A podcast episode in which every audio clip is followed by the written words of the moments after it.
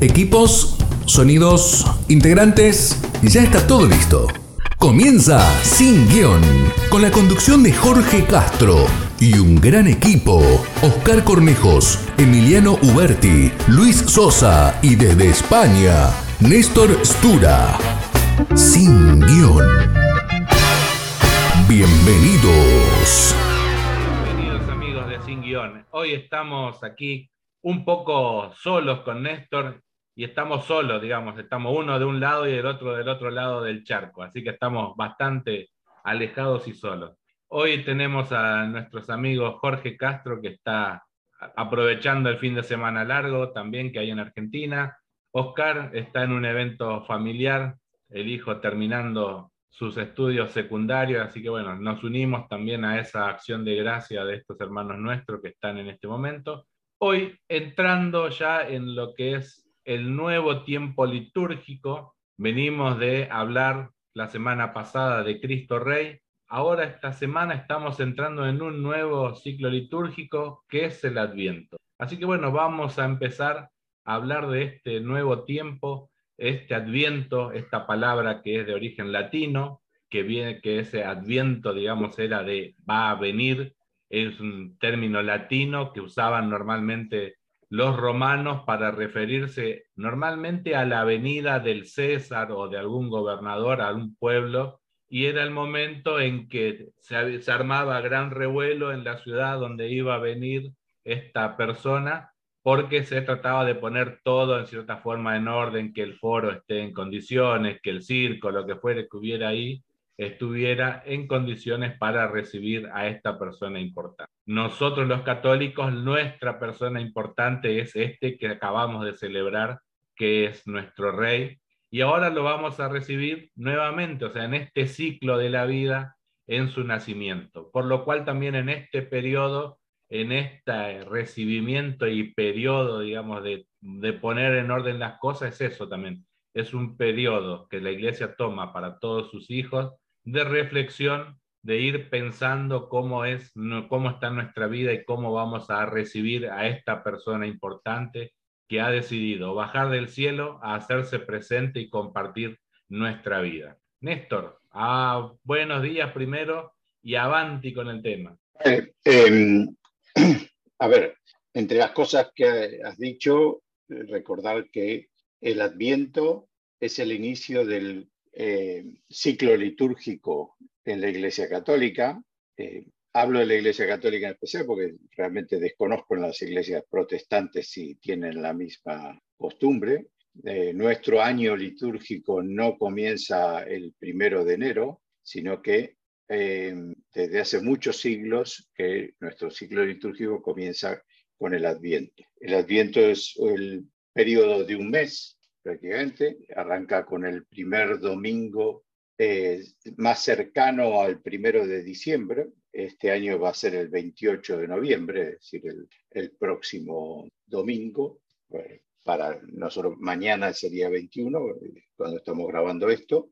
Y em, tarda, eh, es decir, se divide en cuatro domingos eh, de Adviento y el quinto ya es la Navidad. El Adviento arranca ahora y termina el 24 de diciembre a la noche con la Navidad. Es un periodo que la Iglesia determinó hace mucho tiempo para, más que celebrar, es, eh, esperar la venida de nuestro Señor Jesús. Y se da la, la coincidencia que la Iglesia en este periodo eh, espera eh, las dos venidas de Es decir, vamos a ver, eh, vamos recordando en cada una de las misas del Adviento, desde mm, más o menos hasta el 19, la segunda venida de Jesucristo, la que él prometió y que todos estamos esperando, y ya en la última semana, que es la semana de Navidad, lo que sí vamos preparándonos es para celebrar la primera venida de Jesucristo cuando nace en Belén em, em, con sus padres. Entonces, tenemos en este periodo de ambiente esas dos, eh, no sé si decir celebraciones, pero esos dos recuerdos, tanto la, la primera venida en la Navidad como la segunda venida durante el periodo inicial del Adviento. Es como ha dicho el color de, de las misas de este periodo es el color morado. Eh, ¿Qué más se puede decir de esto? Se va. Sí, es el mismo color, el, es un color que se repite en otro momento de preparación, que lo tenemos también en, en épocas, digamos, de la Pascua o digamos, la Cuaresma. La Cuaresma, en realidad, que es otro gran periodo de preparación. Siempre estamos, digamos, en estos periodos fuertes, siempre el centro ah, de la vida de la iglesia es, es Jesucristo, ¿no? Este que ha venido y por lo cual también es ese, ¿no? El inicio del año litúrgico nos marca también este inicio de la vida del Señor en nuestro andar, digamos. y esa segunda que... venida que bien recordaba vos es esa que recordamos nosotros hace en el programa de hace una semana atrás, cuando hablábamos de Cristo Rey. Este Cristo cuando su reino se haga presente de lleno en nuestro mundo, en esa segunda venida, cuando esté reinando en este mundo, ahí, digamos, se producirá esa segunda venida, cuando todos vivamos en esa armonía que no lo sabemos cuándo será. El Señor solo lo sabe Él en su inmensa sabiduría. De hecho, las Escrituras nos dice, ni el Hijo del Hombre sabe cuándo no lo recuerda continuamente. Así que bueno, eso más o menos es entrar por ahí con nuestros hermanos y ir motivándolos también a ir a entrar, entrando en esta preparación particular de cada uno para que la fiesta no sea eh, la de Navidad, la de ese 24 a la noche, no se convierta solo en un, en un evento social o reunión familiar, sino que realmente sea lo que es, ¿no? El cumpleaños de nuestro Señor Jesucristo, que a muchas veces está ausente en nuestras Navidades, en lo cual siempre es básicamente esto que decía, ¿no? Un encuentro familiar de aquellos que hace tiempo que no nos veíamos, creo que cuando hablamos de este mismo tema hace ya casi un año, decíamos que muchas veces es un periodo en el cual normalmente en muchas familias se da el caso del olvido, por ahí de ciertas rencillas familiares y es un momento de unión, digamos, de las familias en este, en este aspecto. Por lo cual es un, es un periodo este, ¿no? De ir moviéndonos en este, caminar en esta preparación para vivir en ese, en ese reino, ¿no? Que hace una semana estábamos hablando de Cristo Rey. Si te parece, Néstor, podemos ir ahora a un minutito de pausa, hacemos nuestro primer corte musical, que seguramente Jorgito ya nos tiene preparada la música y volvemos en un instante.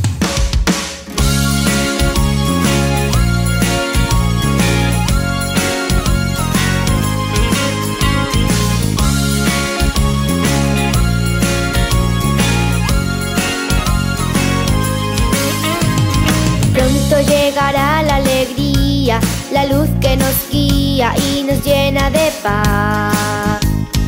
Pronto llegará la esperanza de un Dios que se encarna y se quiere entregar. Preparemos el camino despertando los sentidos, abre de una vez tu portal.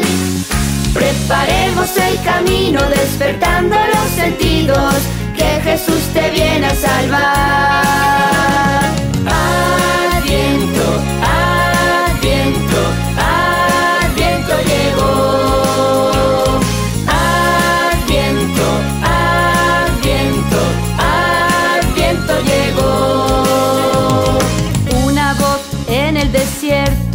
Nos dice atentos que viene el Señor.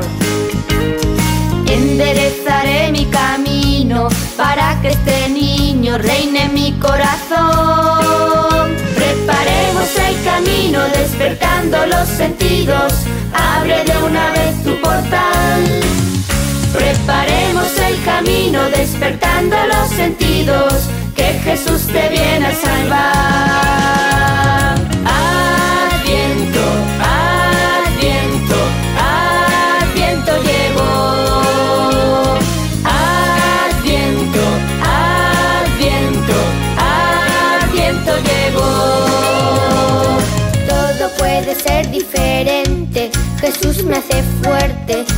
puedo cambiar. Debo actualizar mis talentos, borrar mis defectos y su amor descargar. Preparemos el camino despertando los sentidos. Abre de una vez tu portal. Preparemos el camino despertando los sentidos que Jesús te viene a salvar. El camino despertando los sentidos, abre de una vez tu portal. Preparemos el camino despertando los sentidos, que Jesús te viene a salvar. Adviento, adviento, adviento llegó.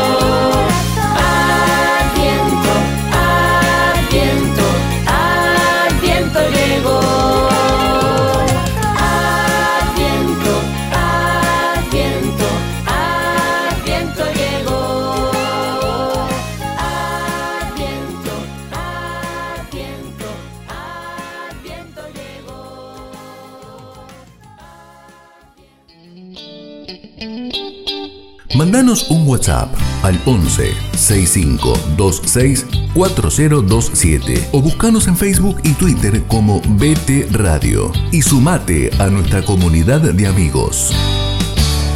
De este corte musical, vamos a hablar de otro signo, en cierta forma podemos llamar, que es la corona de Adviento. Como bien nos, en, en la producción, en cierta forma, Néstor decía que en su parroquia en Argentina no se, no se acostumbraba a ponerla como signo. En muchas la vamos a encontrar, en alguna puede faltar.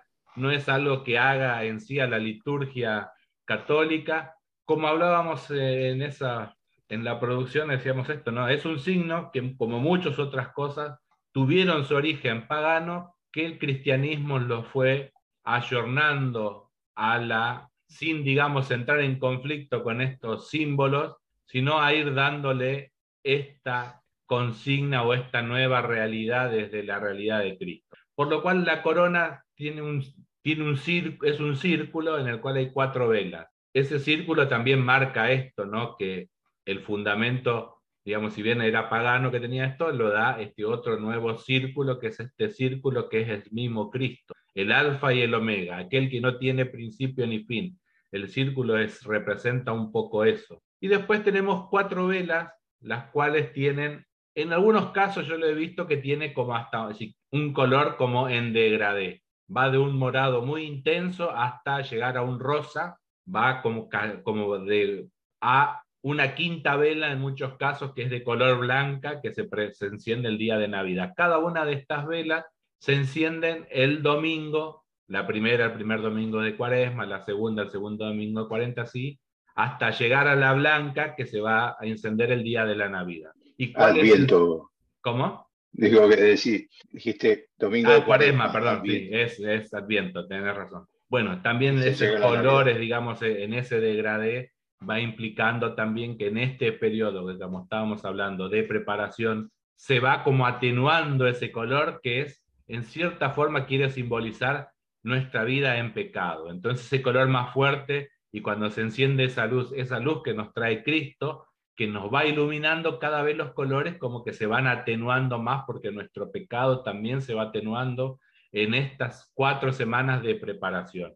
hasta llegar a esa luz blanca que es la del nacimiento de nuestro Señor, que es la plenitud de la luz, que es la luz misma. Entonces, bueno, eso es más o menos esa corona de Adviento también que nos va a ir marcando este, este proceso de avance en lo que es la, la, Navidad. Así que bueno, no sé, Néstor, si vos querés agregar algo más. Sí, Hay agrego, agrego, una sola, un solo eh, anécdota. Eh, mi hijo menor, el que vive en, en Berlín, está eh, de novio con una chica alemana que es de familia católica.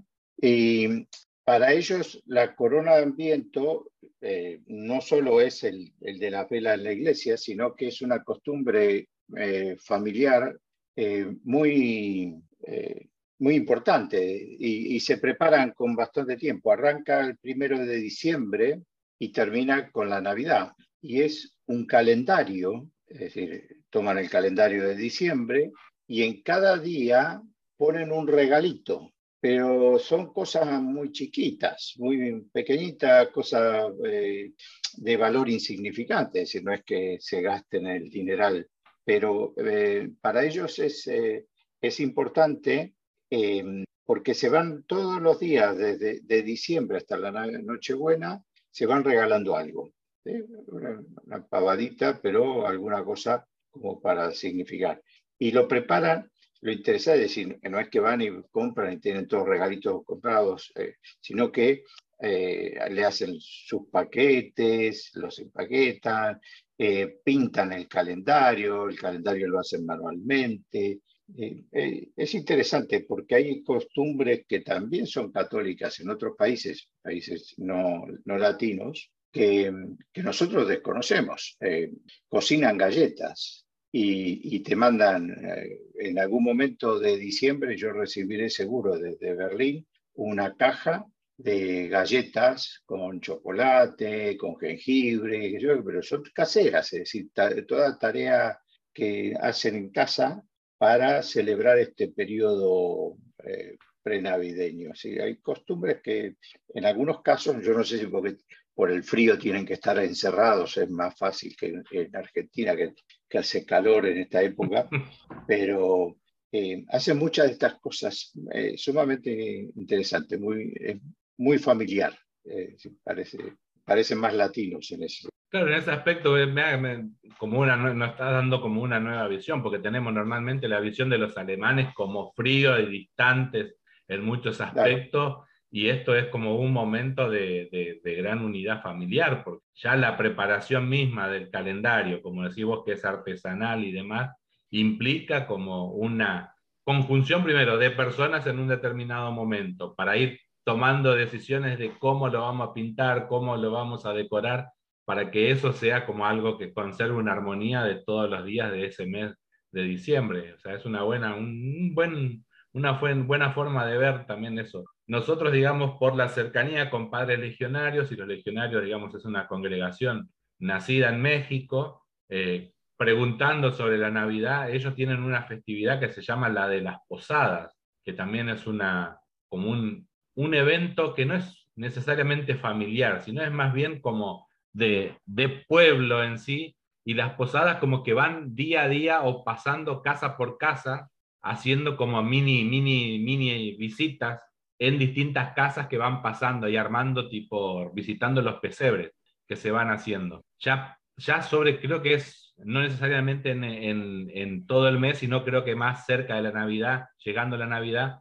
creo que ponele, si estamos eh, para cerca de la Navidad, empiezan el domingo anterior, creo que son como tres o cuatro días previos a la Navidad, que van haciendo como esta recorrida por el vecindario de visitar las casas, cantan villancicos, o sea, una familia le toca dar la vuelta a la manzana, a la otra o algo parecido, se van visitando. También es una buena, una buena modalidad de ir preparando ese aspecto de la Navidad en, en familia y en comunidad. Sí, eh, bueno, no, eh, avísame cuando quiera hacer un corte, pero el, en España es muy común eh, armar el pesebre, que acá se llama el Belén.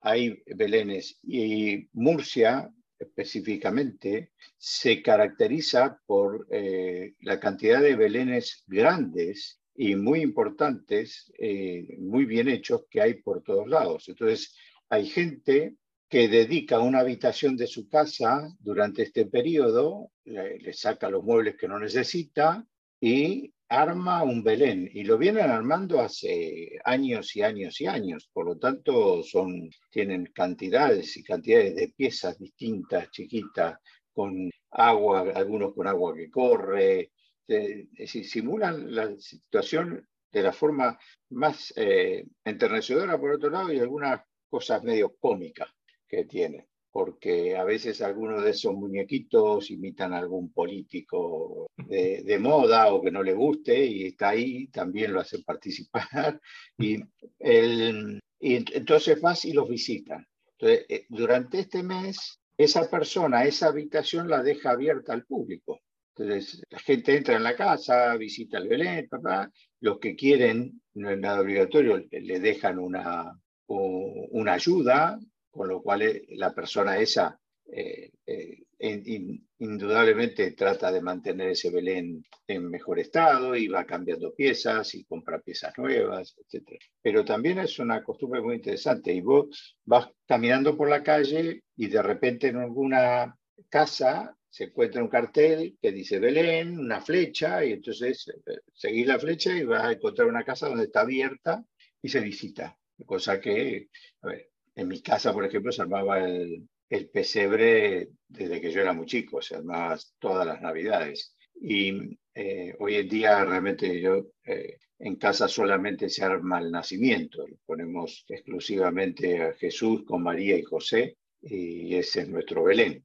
Pero eh, cuando yo era chico, que sí se armaba en casa, no lo visitaba nadie, nada más que lo que venían en la Nochebuena a pasarla con nosotros, de eso se enteraban y, y después era para, para gusto nuestro. Así que, pero acá no, acá son públicos, vamos a decir, puedes ir a visitar cuantas veces quieras. Muy bien, Néstor. Entonces, bueno, aprovechamos ahora en este momentito de pausa, vamos a nuestro segundo corte, así nos tomamos un, un matecito y seguimos con la charla con este programa especial de Adviento, especial por el hecho de que estamos aquí, como bien dice Jorge, con los remos, ¿no? Remando la situación entre dos y a veces el bote se nos hace a un lado porque le estamos dando con distinta fuerza. Bueno, pero ahí vamos, gente, vamos a nuestro segundo corte.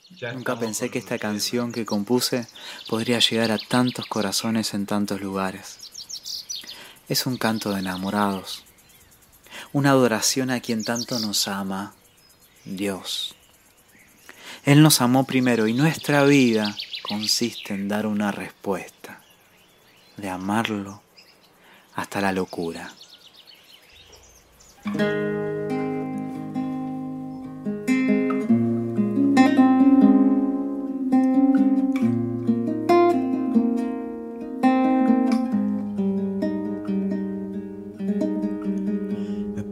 Faltar todo en la vida.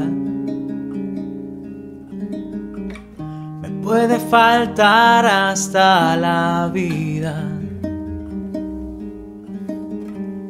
Pero nunca quiero que me falte el deseo de amarte hasta el final.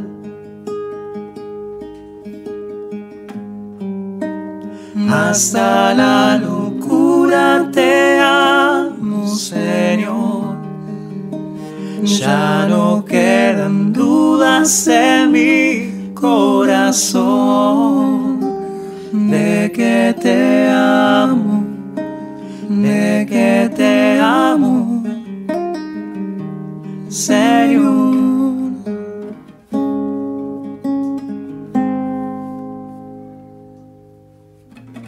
Quiero amarte hasta el extremo.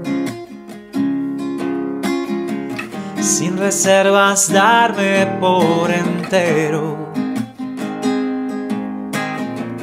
Como los que se han enamorado, yo te canto mi amado hasta el final.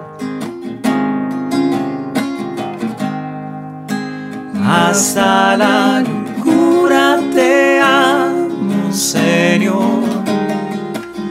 Ya no quedan dudas en mi corazón de que te amo, de que te amo, Señor.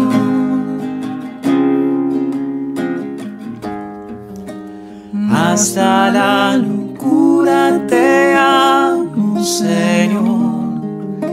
Ya no quedan dudas en mi corazón de que te amo, de que te amo. Señor.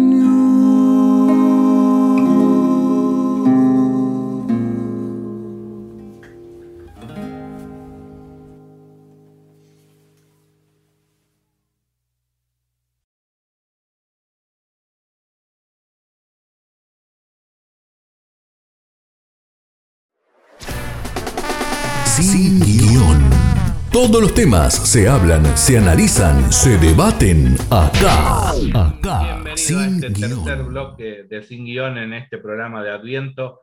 El Adviento, como dijimos, es un, pro- es un proceso, un gran periodo de estas cuatro semanas de preparación, en lo cual la Iglesia también toma como momentos en particulares dentro de esta preparación. En los primer- las primeras dos semanas vamos a encontrar que eh, es esta preparación que se hace a través de la lectura de los profetas. También hay otro, otro momento que es, se hace hincapié en la otra persona importante de esto, que es la, la figura de María, en ese sí de María.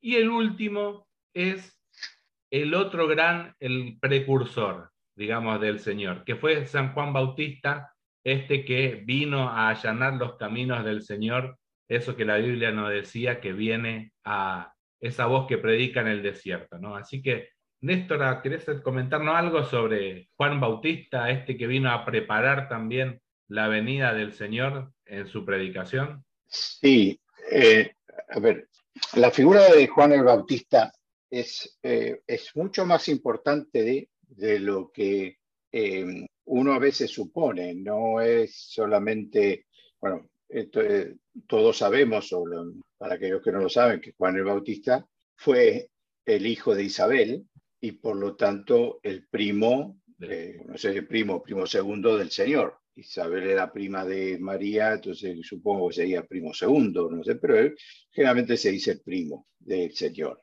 Eh, por lo tanto, y se llevaban seis meses. Tenía, parece que cuando ella estaba eh, de seis meses es cuando, ella, cuando María eh, se produce la anunciación y María la, la va a visitar. Entonces, y se queda con ella. Se queda con ella para servirla, que ese es el otro tema muy importante de esta. Es decir, María no va como la madre del Creador a, a plantarse delante de ella y decir, bueno, mira, acá vengo a decirte lo que tienes que hacer, o algo por el estilo, sino que va totalmente humilde a ayudar a su prima que está embarazada y que iba a tener familia después de muchos años que, que se la creía estéril y, que no iba a poder tener familia.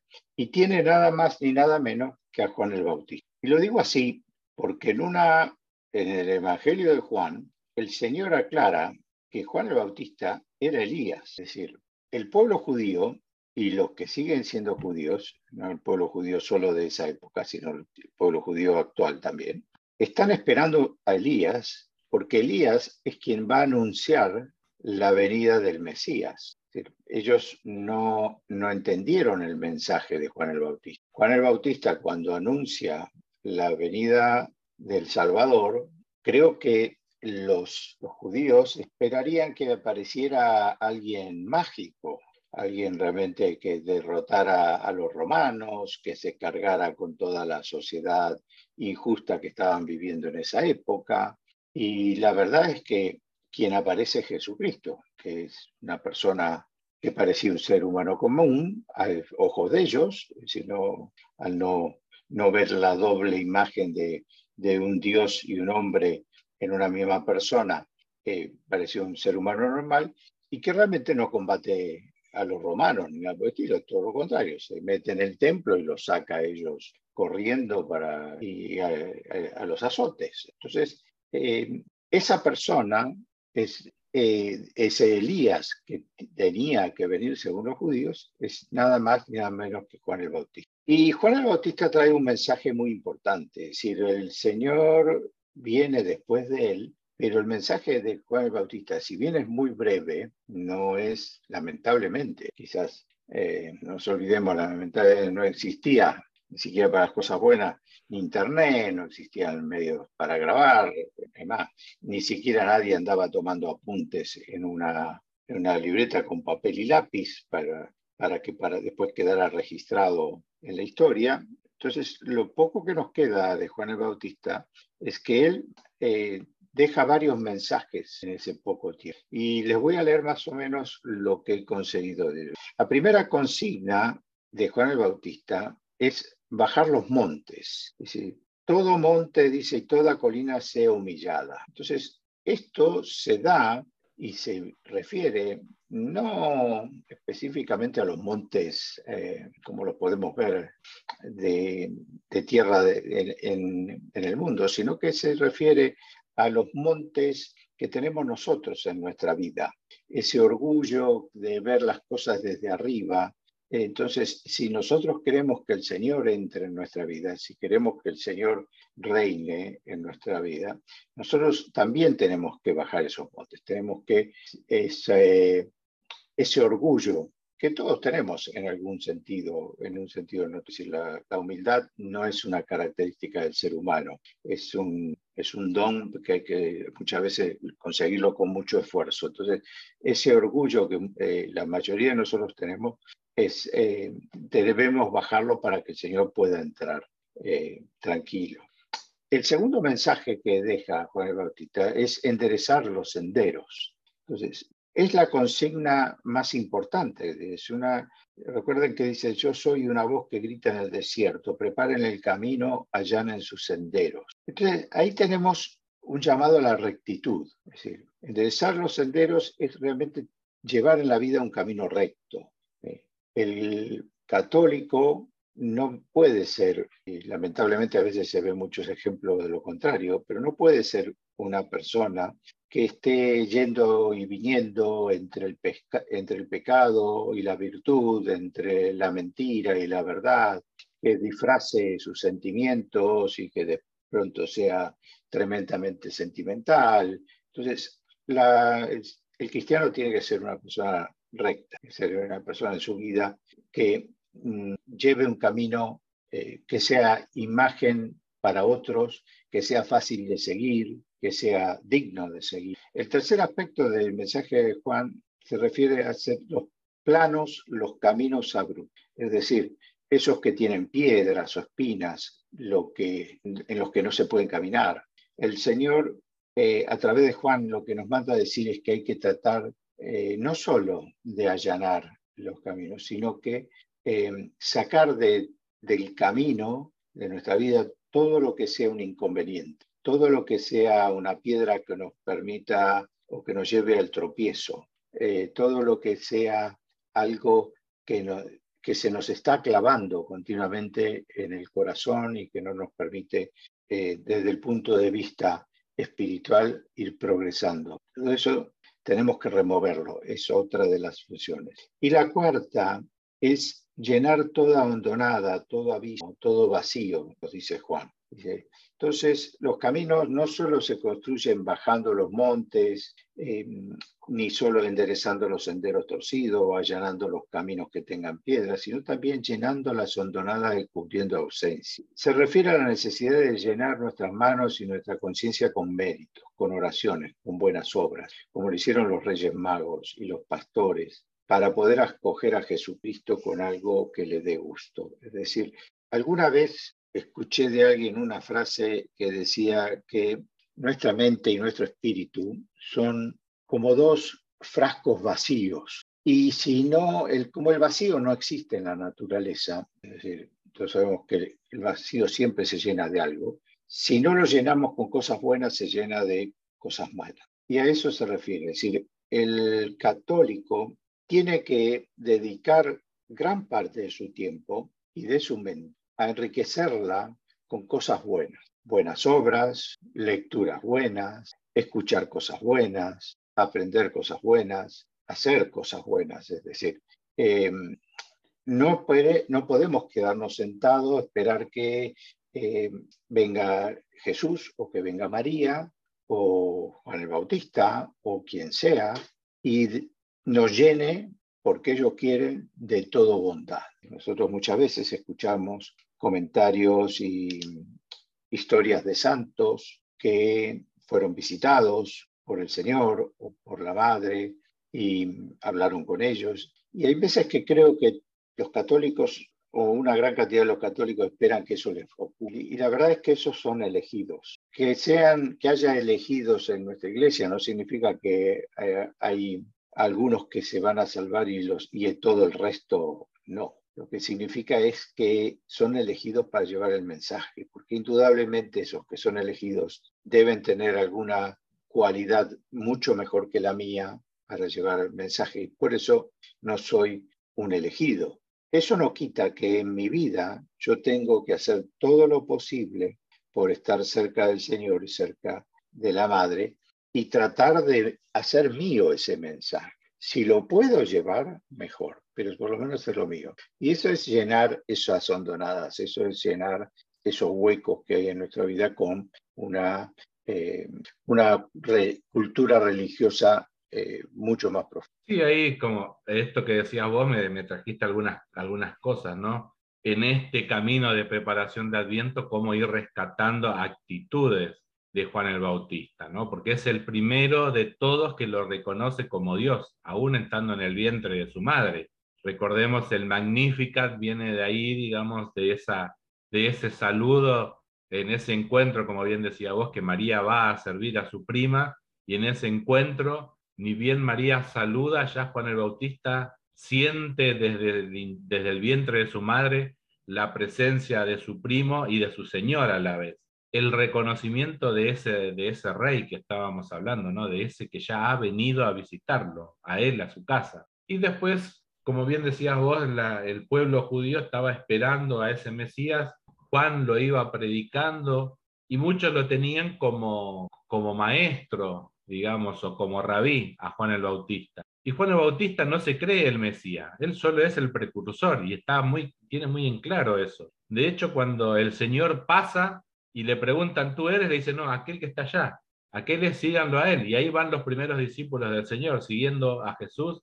Y el Señor, recordemos que le dice, vengan y lo verán. Y la conocía esto de que el Hijo del Hombre no tiene dónde, dónde reclinar la cabeza y demás que siga de, la llamada de los primeros discípulos. Y es Juan el Bautista el que le va a indicar a, a sus propios seguidores, no soy yo, es Jesús a quien hay que seguirle. Y muchas veces nos encontramos con esto, ¿no? De que uno por ahí sigue a, un sacerdote en particular y es muy carismático, por eso vamos todos para allá y perdemos de vista que tenemos que seguir a Cristo muchas veces. Hemos, por desgracia, digamos, muchas veces hemos visto esto que en muchas comunidades cristianas sucede eso, que siguen al sacerdote, al que lo está guiando en ese momento, si fuera de alguna congregación, lo destinan a un, a un nuevo país, a una nueva ciudad y como que la comunidad se siente no querida, no valorada y deja de ir a la, parroquia. Entonces como que ese sentimiento de mucha,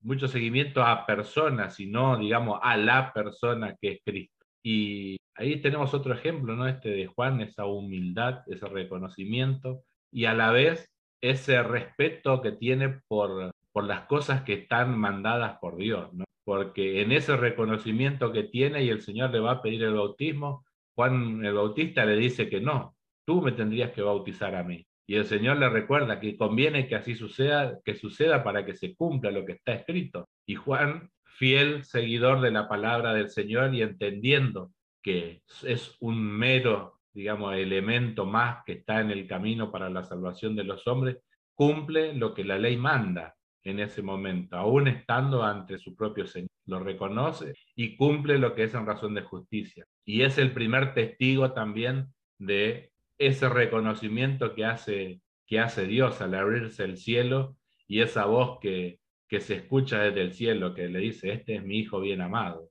Por lo cual es eh, muy importante tener presente también a Juan el Bautista. Como decías vos, es como que casi pasa desapercibido Juan el Bautista en este periodo y Juan el Bautista está casi relegado a las celebraciones de los bautismos únicamente. Y es, es de gran importancia, ¿no? Porque ha estado en todos los acontecimientos de gran relevancia del Señor, ha estado la figura de Juan. Así bueno, nos quedamos pensando en esto, vamos a nuestro nuevo corte musical y ya estamos nuevamente con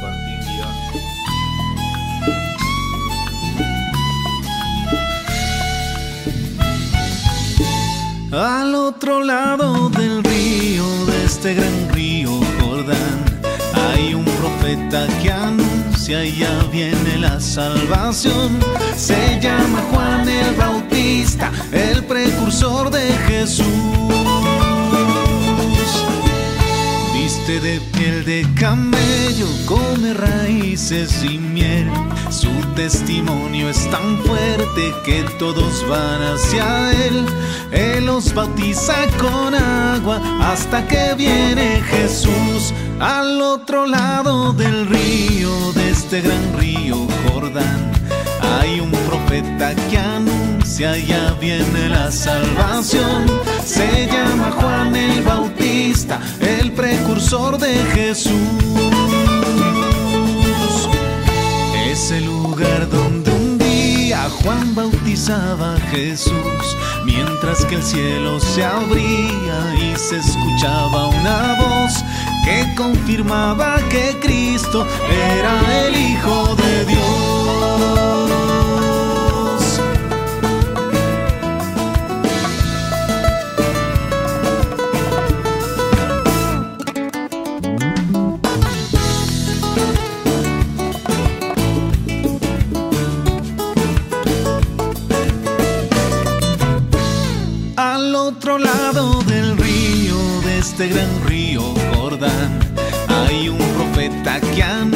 Anuncia ya viene la salvación.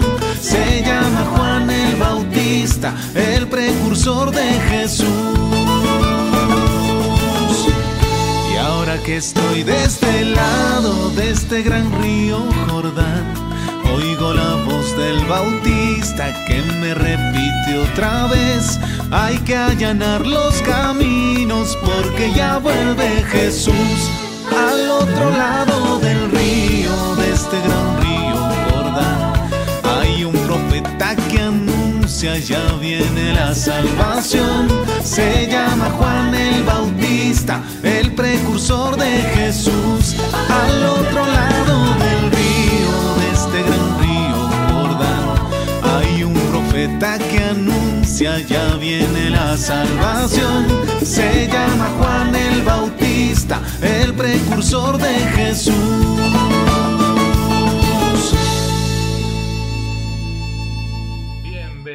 Este nuevo bloque de Sin Guión. Ahí lo hablamos así medio, no muy relleno, pero hablamos de, de los belenes. El inicio por ahí de, de esa fecha, la tradición aquí en, en Argentina es el 8 de diciembre, pero el 8 de diciembre también es una gran fiesta para nosotros, porque si estamos hablando que este periodo de Adviento es un gran periodo de preparación, en preparación, digamos, de esta venida de este Señor, tenemos esto, ¿no? La Inmaculada Concepción de María, la que fue preservada de, del pecado original y ya fue, digamos así, también como pre- predestinada o preparada eh, con estas gracias especiales por parte de Dios para acoger en su seno virginal a este niño que estamos por celebrar en estas Navidades. Así que bueno, vamos con eso, si te parece, Néstor, hablamos un poquito de este 8 de diciembre, de la Inmaculada Concepción de María y de el comienzo ahí casi ya del periodo de Navidad que particularmente lo vamos celebrando ya con el armado del arbolito de Navidad o los belenes que se prepara tradicionalmente aquí en Argentina y calculo que el resto Vale. Eh, como muchas veces hago hincapié cuando me toca hablar de alguno de estos temas, tengan en cuenta que yo no soy un teólogo, eh, soy un simple ser humano que ha leído mucho que, y que normalmente ha hecho retiros espirituales, cursos de formación, etcétera, con lo cual esto tiene algo probablemente de, de teología, pero tiene mucho más de, de opinión personal. Que, eh, la fiesta de la Inmaculada Concepción, el 8 de diciembre, no es una fiesta muy antigua, es una fiesta del siglo XX, instituida, no me acuerdo exactamente por qué, pero fue por Pío XI, y, pero la celebración de la Inmaculada Concepción, no con su fecha, pero como fiesta, sí que se, viene, se venía haciendo hace muchos siglos, desde el principio prácticamente. Eh, fue una de las grandes discusiones de la Iglesia, pero grandes, grandes, eh, al punto de que es uno de los eh, puntos que nos separan de nuestros hermanos eh, protestantes. no así de los, de los ortodoxos, los ortodoxos creen en la en la Inmaculada Concepción, en la virginidad de María, no solo la virginidad, sino que su concepción inmaculada, que no es lo mismo. ¿eh? Ojo que yo durante muchos años pensaba que Inmaculada Concepción era porque como era virgen, eh, o Señor eh, fue, se encarnó siendo ella virgen, no había pecado en la concepción, pero no, no.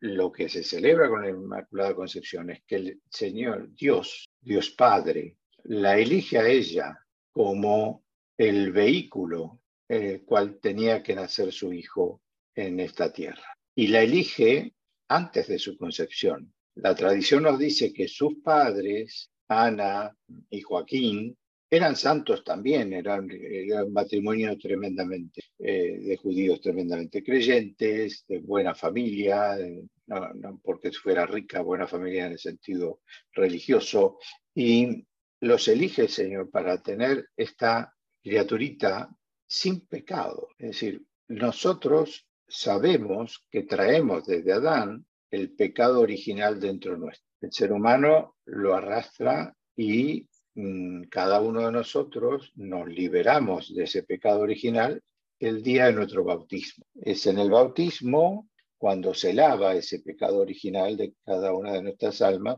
y comienza nuestra vida, entre comillas, religiosa eh, pura. ¿sí? Pues algunos se dedican más, otros se dedican menos a la religión, pero la vida religiosa en sí nuestra, comienza a partir del mismo bautismo. En el caso de María, ella ese pecado original no lo tenía. Y eso es lo importante. Eh, eso no es solo importante, es fundamental. Es decir, Dios no podía, y esa es dentro de las condiciones que se analizan cada vez que se justificó la Inmaculada Concepción, Dios no podía eh, procrearse, de alguna forma, en, una, en un cuerpo que tuviera esa corrupción del, eh, original, del nacimiento. Por eso, ¿cómo? No, no se tiene idea, pero el Señor puede, lo puede todo esa, esa alma de María se concibe sin ningún tipo de pecado. ¿eh? No nos olvidemos que ya en el Génesis eh, se hace referencia a ella cuando eh, se le dice a la serpiente que la, la mujer pisará tu cabeza y se, se, hace referencia ya a María. Y María puede hacer eso porque, porque no tiene, no lo tuvo originalmente cuando fue concebida, ni lo tuvo nunca más, sino es que por eso también los católicos creemos en la virginidad de María, no solo de nacimiento, eh, perdón, eh, sí, no solo de nacimiento de Jesucristo, sino la virginidad de María durante el resto de su vida. Otra de las diferencias grandes con el mundo protestante que cree en la virginidad de María en el momento de la concepción de Jesús, pero después nunca más. Entonces, la Inmaculada Concepción, que se celebra este 8 de diciembre, es eh, otro punto fundamental para prepararnos para la Navidad. ¿Por qué? Porque María se entrega en una forma totalmente gratuita. Yo muchas veces me he dado, eh, le he dado vuelta a esto por la cabeza. Yo digo, en el siglo I, es decir, dos mil años atrás, ya 2021 años atrás, ni me imagino lo que sería para una mujer que le dijeran que iba a conseguir, que ese hijo iba a ser eh, engendrado del Espíritu Santo, que no iba a necesitar tener una relación con un hombre y que al mismo tiempo, ya estando eh, no casada en ese momento, pero sí comprometida con, en casamiento con, con José, eh, explicar eso a su marido. la, la, escritura es muy clara en eso, porque eh, indudablemente Jesús, Jesús, perdón, José desconfía.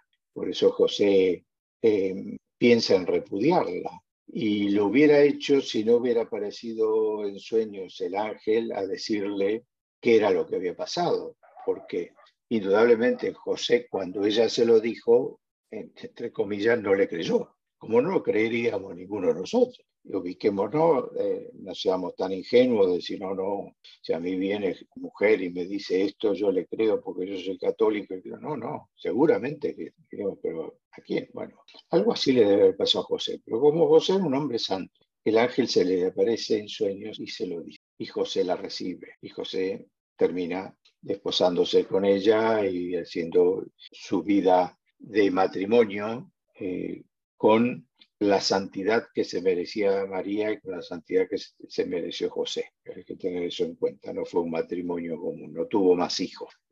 Entonces, em, el celebrar la Inmaculada Concepción es un buen anticipo para lo que viene después con la Navidad.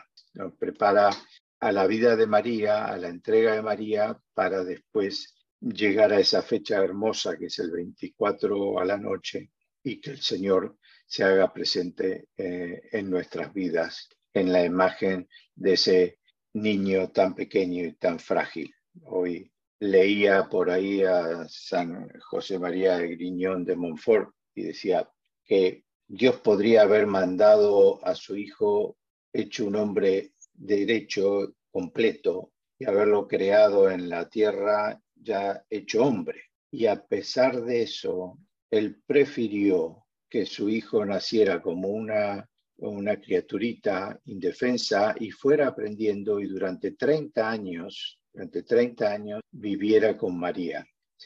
30 años Jesús le dedicó a su madre. Seguramente de ella debe haber aprendido muchas cosas. Probablemente de ella, esto es una, una impresión que tengo yo de hace mucho tiempo, probablemente de ella haya aprendido más su lado humano, porque su lado divino ya tenía los conocimientos suficientes por su padre, pero su lado humano, de lo que tenía que hacer como ser humano en esta, en esta tierra, seguramente lo aprendió de María, y eso es lo que enaltece eh, tanto a la Virgen. Sí, cuánta, ahí cuánta fe, ¿no? De, de, de, María y de José, me quedaba pensando mientras te escuchaba en esto de confiar en todo esto. Como bien decís vos, ¿no? No entra en pensamiento humano toda esta, esta realidad es de fe, ¿no? Porque nosotros lo tenemos a esto como dogma y creemos en esto porque nos fue revelado. Se nos fue revelado a nosotros en este tiempo por la, por la Madre Iglesia.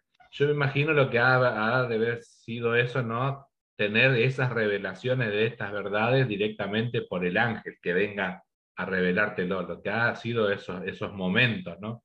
Y con esto que decías vos de estos treinta y tantos de años de la vida que se conoce como la vida oculta del Señor, porque no hay muchos relatos sobre estos acontecimientos, me quedaba pensando en cuánto debería de haber sacado Jesús de la vida de María. Porque los hijos no, o sea, como bien decías está bien, estaba asistido muy particularmente el Señor seguramente por esa divinidad que era su Padre, pero todas las actitudes, digamos, de, de cómo moverse en este mundo seguramente lo ha sacado de su Padre, tanto de José como de María la vida de oración, esa oración que tenía, eh, tuvo que haberlo, como decimos ¿no? acá, mamado en algún lugar, y seguramente sería María la que tenía ese contacto con el Señor también así como muy, muy a flor de piel. Sería una mujer de mucha oración, debería de tener esos momentos de intimidad con Dios.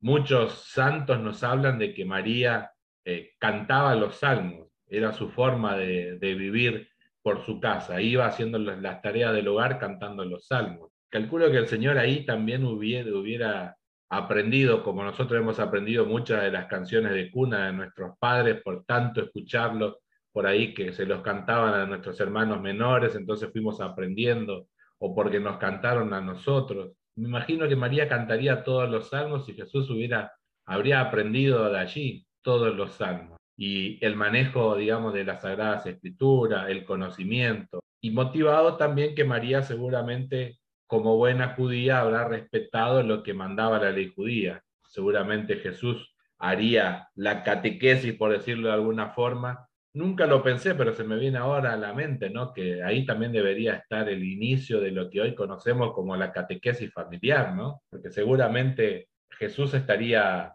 hablando con María y con José de aquellas cosas que le hablaba su maestro. Y a qué temprana edad, ¿no? Porque recordemos que con los 12 años Jesús estaba en el templo y todos estaban admirados de su sabiduría. Y eso sea, también me, da, me, me queda como siempre me quedé pensando en eso. Hasta los 12 años prácticamente el judío, por más practicante que sea, no tenía contacto directo con la Torá.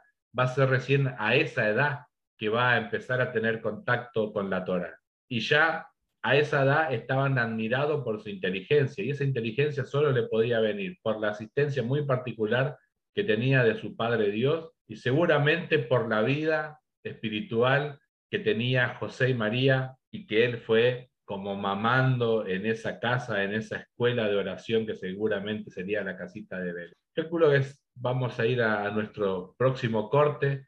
Vamos a escuchar un tema que aquí ve que nos, ya nos dejó preparado Jorge, cantado por Atenas. Qué mejor que cantar, cantar directamente a María, ¿no? Y esto de Contigo María, que lo canta con una voz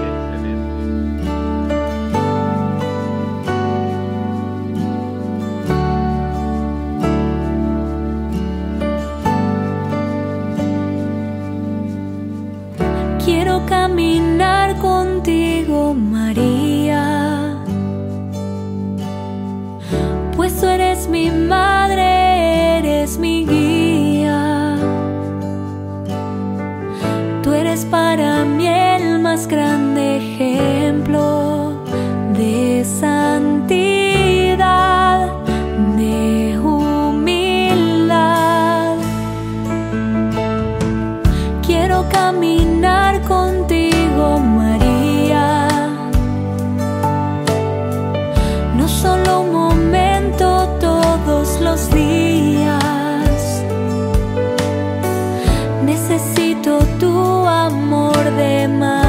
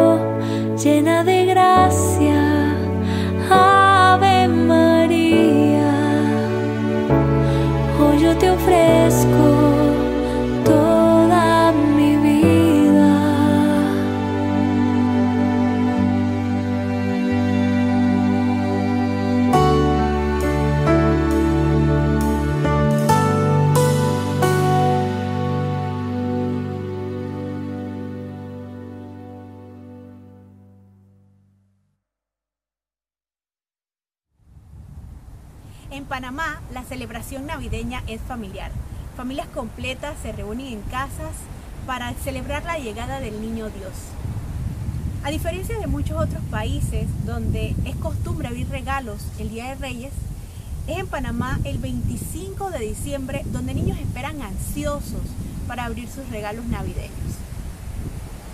No es nada asombroso que este año ha sido un año complicado, ha sido un año diferente y muy difícil para algunas familias y personas en todo el mundo. Es por, pero es este momento en donde debemos fortalecer nuestra fe, donde debemos llenarnos del Espíritu Santo de Dios, en conocer al Señor y saber que no hay nada que no vamos a soportar teniendo a Jesucristo en nuestras vidas.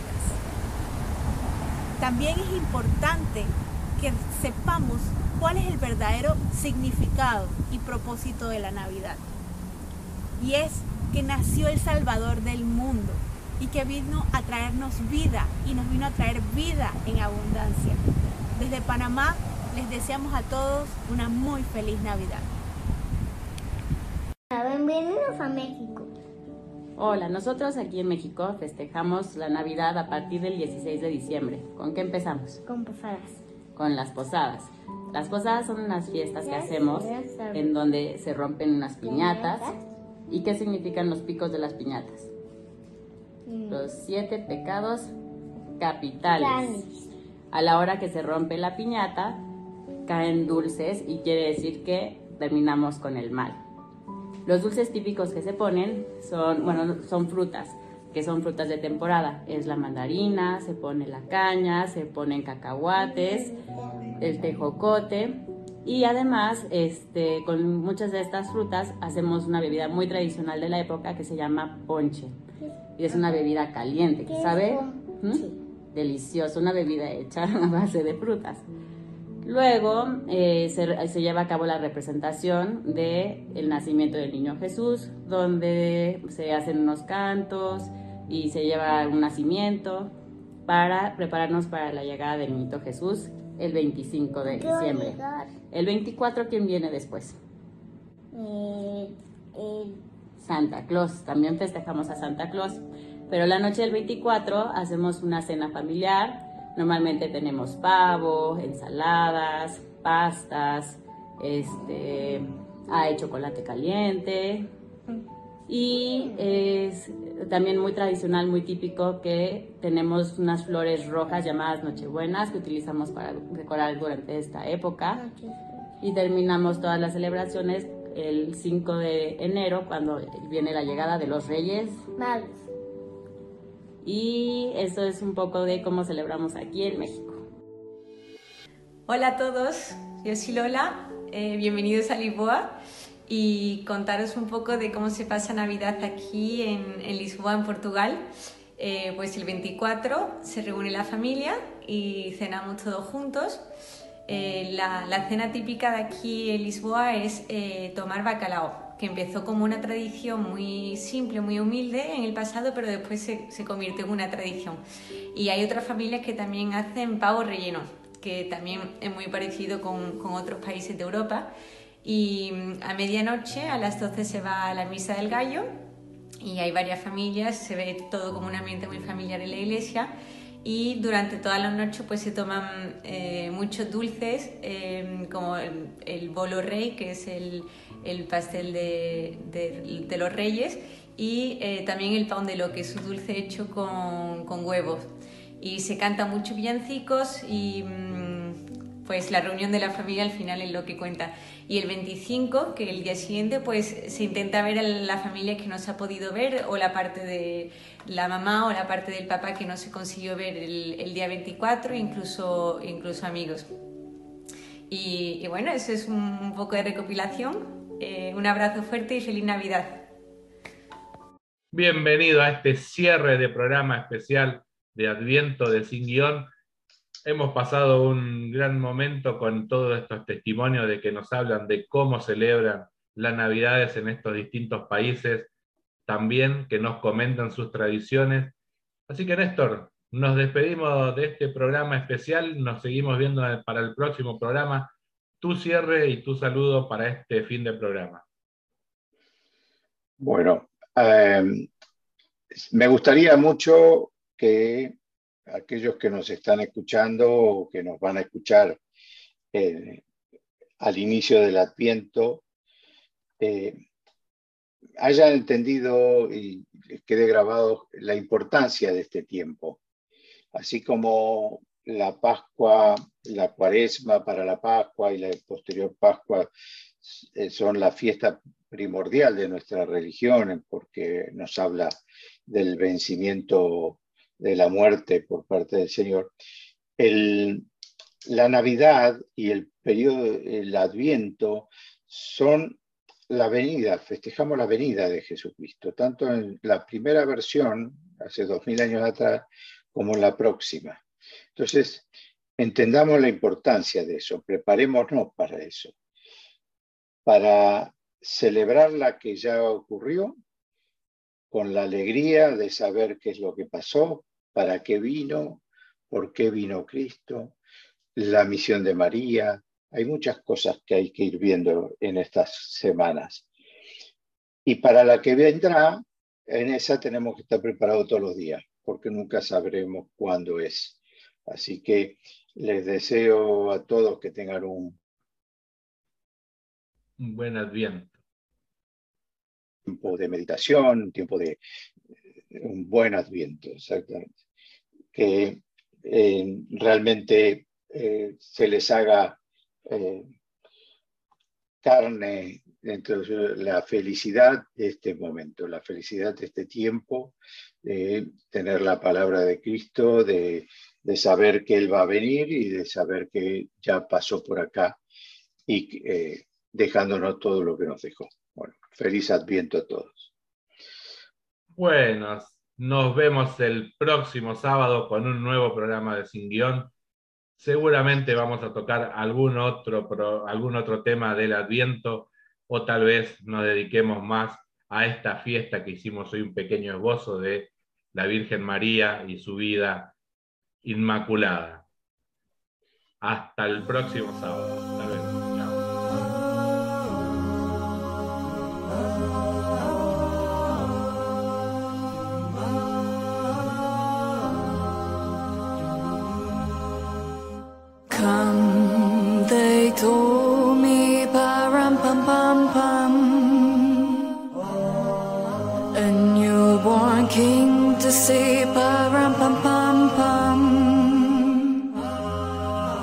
Our finest gifts we bring, param pam pam. To lay before the king.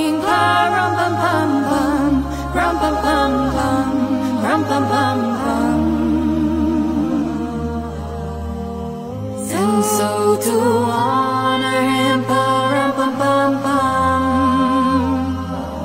When we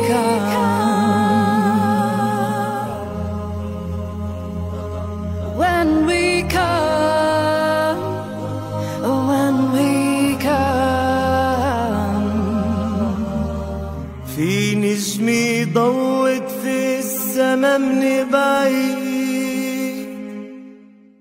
هالنجمة كانت من ملاك الروح ولد المسيح بارم بابا بام بام. سبحوه يا جميع الناس. هللو هللو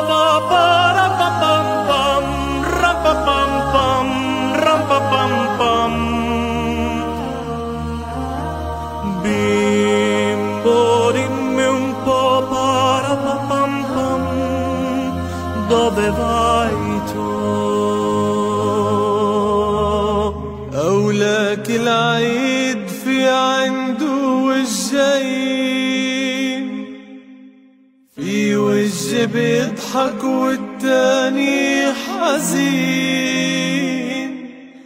والحزن الطالع من جوا موجوع. في دموع وصوت بيصرخ عنا جوع. مش مسموع صوته وين بمغارة صغيرة ولد طفل فقير بشار العالم بفرح عظيم. خلص العالم من حزنه وأوجاعه بتلاحم صار فيها حدث كبير وفرح كبير وأمل